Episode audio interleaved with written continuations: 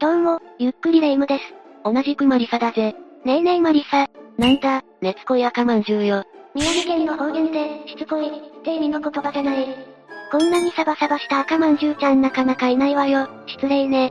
ひどいこと言ってきた代わりに、今日も何か興味深いことを教えてよね。怒られてしまったが、まあいいぜ。じゃあ今回は、意味がわかると怖い、生放送中に起きた心霊放送事故急戦総集編を紹介するぜ。これは、かなり昔にアップした、心霊系の生放送事故を紹介する動画よねああそうだぜ。今回の動画は、過去の動画を再編集した総集編となるぜ。チャンネル創設当初に、テレビ系の生放送の心霊放送事故と、ニコニコ生放送中の心霊放送事故を紹介する動画をアップしたんだ。今回は、初期の動画なので尺的には少し短いが、この2つの動画を総集編としてお届けするぜ。新規で見ていただく人にとっては結構怖くて楽しめるし、昔から見てくださってる人にとっては懐かしい動画になりそうね。そうだな。ということで、早速本編をスタートしていこうと思う。わかったわ。それじゃあ、ゆっくりしていってね。生放送中に起きた心霊放送事故5選。どうも、ゆっくりレ夢ムです。ゆっくりマリサだぜ。ねえねえマリサ。なんだ、へんてこ赤まんじゅうよ。悪口スタートも板についてきたわね。突然なんだけどね、うちのチャンネルでは心霊系を扱う動画が多いじゃない？そうだな。最近、心霊番組とか心霊映像が減ってきて、なんだか寂しいなって思ったのよ。それじゃあ今回は、生放送中に起きた心霊現象5選を紹介しようか。今回は基本的には、平成以降に起きた日本での生放送中の心霊現象を取り扱うぞ。ゾクゾクするけどお願いするの。それじゃあ、ゆっくりしていってね。一つ目は、人形の目が動く、だ。一発目から結構怖いわね。これは、とあるニコニコ生放送中に起きた心霊現象として有名な映像だ。生放送中に、男性が人形の髪の毛を指で整えていたところ、突然ギョロッと目玉が動いたんだ。これはかなり衝撃映像ね。一瞬カメラ側に動いた目は、そのすぐ後には普通に戻ってしまうものの、録画ではなく生放送中に起きた現象として、2015年当時ものすごく話題になったんだ。静止画で見ても、やばい感じが伝わってくるわ。でも、よくある画像の加工なんじゃないの？と思うだろ？実際の生放送中の映像もあるから、見てみてくれ。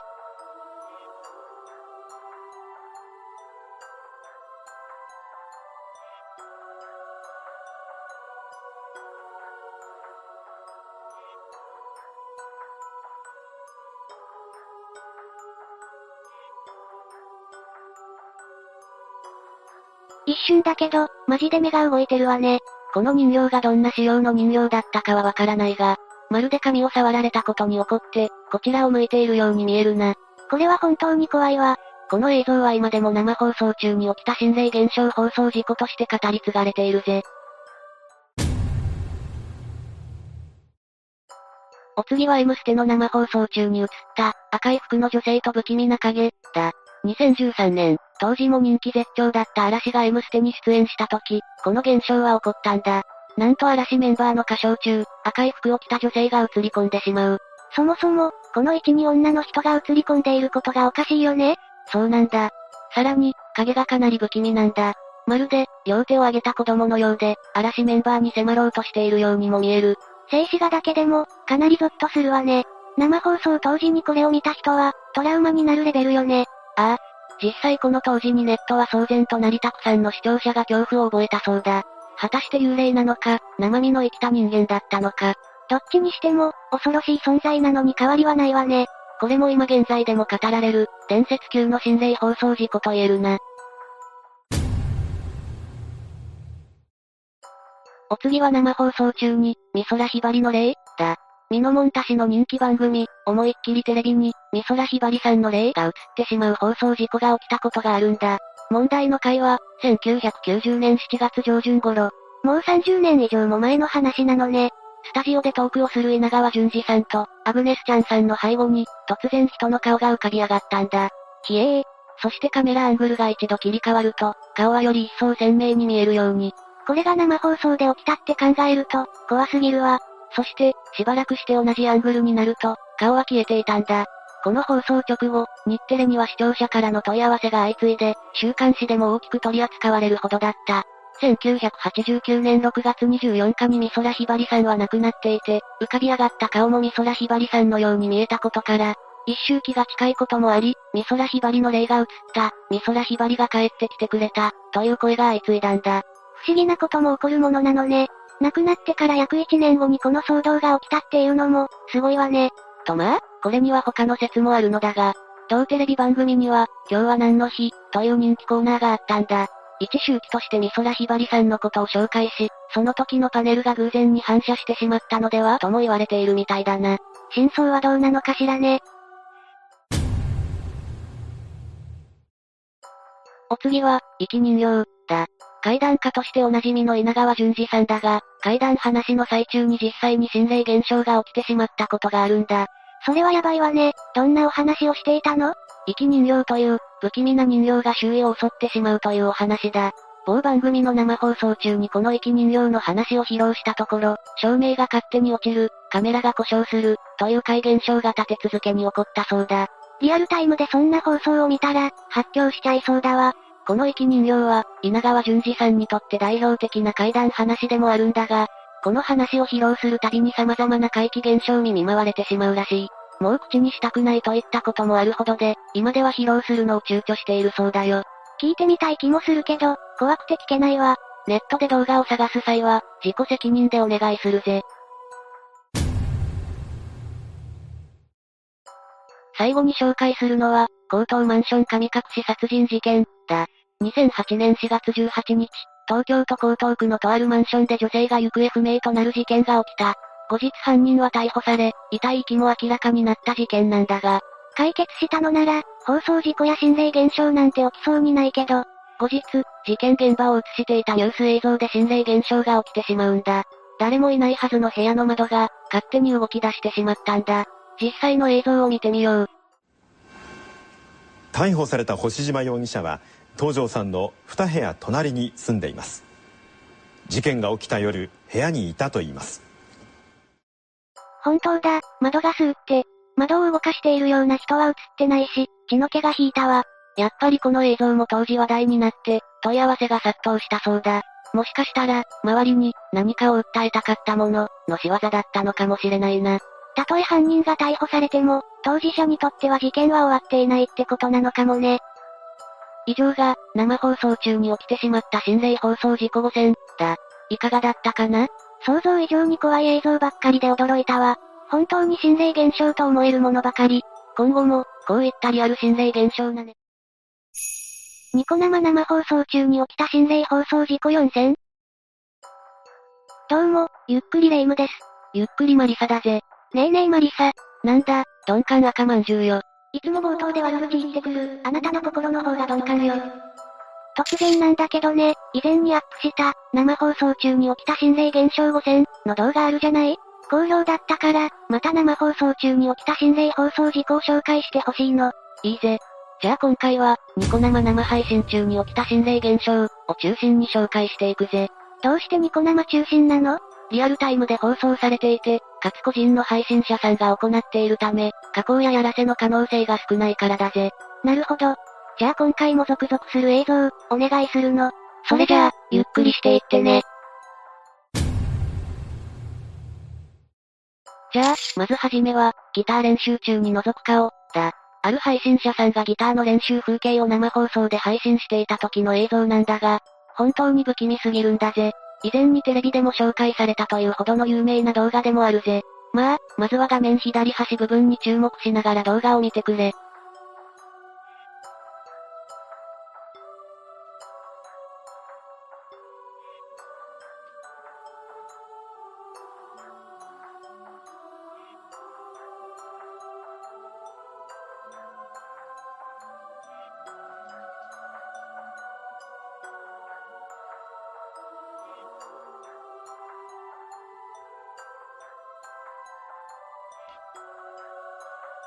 完全に顔が映って、こっちを覗いているじゃない。ああ、そうなんだぜ。視聴者さんたちもこの異常な事態に気づき、幽霊がいるというコメントが殺到したんだ。男の人の亡霊みたいなものが、ずっと動かずにこっちを覗いているわね。そして、演奏が終わり配信者さんがアンプを切る際にカメラの前を横切ると、その顔は忽然と姿を消していたんだ。かなり不気味ね。でも、こういうのってやらせとか捏造の可能性もあるんじゃないの？その可能性もなくはないな。だが、窓の外のあんな場所に人がよじ登って、身動き一つしないままじっとしていることは難しいのではとも指摘されているぜ。た、確かに。この映像の真相について、配信者さん自身に聞くことはできないの？それは難しいんだぜ。何せ映像自体は少なくとも2008年頃の古い映像だし、どこの誰の配信映像なのかも、あまりわかっていないんだ。うーん、幽霊だとしても、不審者だとしても不気味ね。多くの謎が残る心霊動画として、今でも語り継がれている映像なんだぜ。それでは、お次の動画を紹介するぞ。これは、配信者シルキーさんの生放送中に起こった出来事だ。視聴者さんから怖い話を募集して語っていた時のことだ。この映像ではどんな心霊現象が起きるの？画面中央右寄りに見える、仮面のようなものに注目してくれ。ニヤついてるみたいな、不気味な仮面ね。そうなんだ。対談をしている配信者さんが、仮面について聞いてきた時にあることが起こるんだ。不思議そうに後ろを振り向く男性、仮面の姿が遮られた次の瞬間、なんと仮面はその場から姿を消していたんだ。マジだわ、さっきまで仮面があったはずなのに、消えているわ。不気味なのが、後ろの仮面怖くね？と聞かれた男性が、仮面、と仮面の存在について全く気づいていない点なんだ。え、この仮面は配信者さん自身が置いていたんじゃないの？違うみたいなんだ。実際、仮面の不気味さを指摘されても、どこにあるかわからず戸惑って、仮面のありかを探している姿が確認できる。家主自身も気づかない仮面があって、いつの間にか消えていたってこと？怖すぎるわよ。でも、これって配信者さん同士が打ち合わせしてて、糸とかをつけておいて、引っ張って落としたって可能性もあるんじゃないの？仮面は体で遮られて見えない瞬間もあるし、なんとでもできるわよね。霊夢の言う通り、男性が右手で何かを引っ張っている挙動をしている。なんて指摘をする視聴者さんもいたようだぜ。この仮面騒動について、配信者さんは何か言っていたりしないの？今回調査した限りでは、この仮面の真相は今もわからないんだ。その後、この仮面がどうなったかなど詳しい人がいたら、コメントで教えてほしいぜ。お次は呪い人形だ。某配信者さんが、ニコ生で雑談配信をしている時にこの現象は起きた。前置きとして、この配信者さんが置かれている環境が特殊なんだ。どういうこと？この人の近所では、色々と怪奇現象が起きまくっているらしいんだ。事故物件とか、曰く付きのエリアに住んでいるのかしら？場所の詳細は不明だけど、その可能性もあるかもしれないな。この映像ではどんな心霊現象が起きてしまうの？とある人形の様子がだんだんとおかしくなってしまうんだ。実際の映像を見てみよう。最初の方は何事もないんだが、時間の経過とともにおかしな現象が起き始めるんだ。後ろの人形が勝手に動いたわ。その通りなんだぜ。配信者さんは、この会に気づいてないの？この段階では、映像の様子の通り、全く気づいていないんだ。ちょっと怖い人形だけど、横に倒れただけだし、力のかかり具合で偶然倒れてしまっただけって可能性もあるわよね。ここまでだったら、そう言えるかもな。この動画には、まだまだ続きがあるんだ。まだ続くの？詳しく教えて。続く不可解な現象が、こちらだ。さっきよりもしっかり動いてるわ。まだこれじゃ終わらないぜ。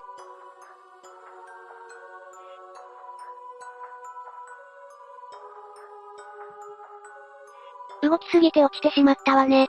ここでようやく男性も人形に気づき、今度は落ちないように棚の奥にしっかりと置き直すんだ。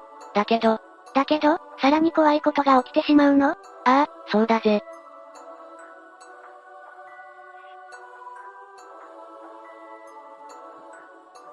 あれだけ奥に入れたのに、また落ちたわ。そうなんだ。最後は男性もこの現象を怖がっている様子で、仕込みではないように見えるんだ。本当に、ガチで怯えてる感じね。この人形については、男性は何もコメントしていないの？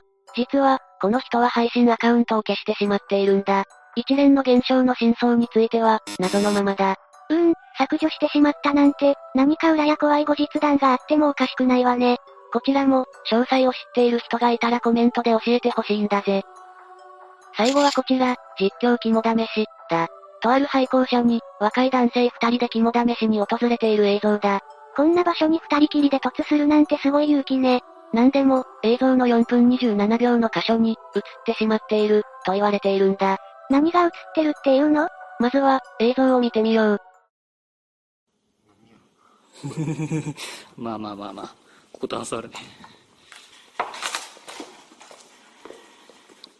おいおいおいおい。風よね、今の。風よね。風ってことでしょうよ。何が映っていたの？一瞬過ぎてわからなかったわ。問題のシーンを切り取ってみるぜ。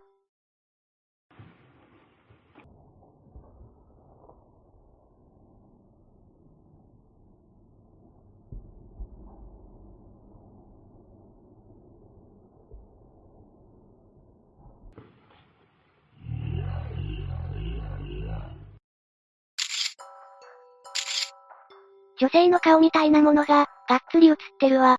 そうなんだぜ。元動画のコメント欄もその指摘で溢れていたぜ。目を見開いて、まるでこちらを睨みつけているような女性の顔に見えるな。この顔について、配信者さんたちは気づいているの？ああ、気づいているぜ。だが撮影した当時は気づいておらず、動画編集中に気づいてしまい心が折れかかったそうだ。そりゃあ、あれだけがっつり映っていたら、そうなるわ。結局、こいつの正体は何だったのかしら？それは最後まで不明なままなんだ。単なる見間違いなのかしら？それとも、考えると恐ろしいな。余談だが、彼らはまた再創作するかも、と動画を締めくくっていたぜ。そのバイタリティは一体どこから湧いてくるのかしら？ということで、ニコニコ生配信中に起きた心霊放送事故4節。ということで以上が、意味がわかると怖い、生放送中に起きた心霊放送事故9選総集編、だったぜ。今回の総集編動画、どうだった？結構懐かしかったし、初期の頃の動画にもかかわらず、結構面白かったじゃない。そうだな、自分たちで言うのもなんだけど、いい感じだったよな。今後も新動画をたくさんアップしていきつつ、たまに過去動画の総集編もお届けしていこうと思うぜ。これは楽しみね。心霊写真系の動画とかもたくさんあるしね。ああ、視聴者の皆さんも、ぜひ待っていてほしいぜ。というわけで、今日の動画はここまでだ。動画へのご意見や感想など、気軽にコメントしていってね。最後までご視聴ありがとうございました。ゆっくりダークフォックスをご覧いただき、ありがとうございました。この他にも、おすすめの動画がたくさんあるので、ぜひご覧ください。それでは、またね。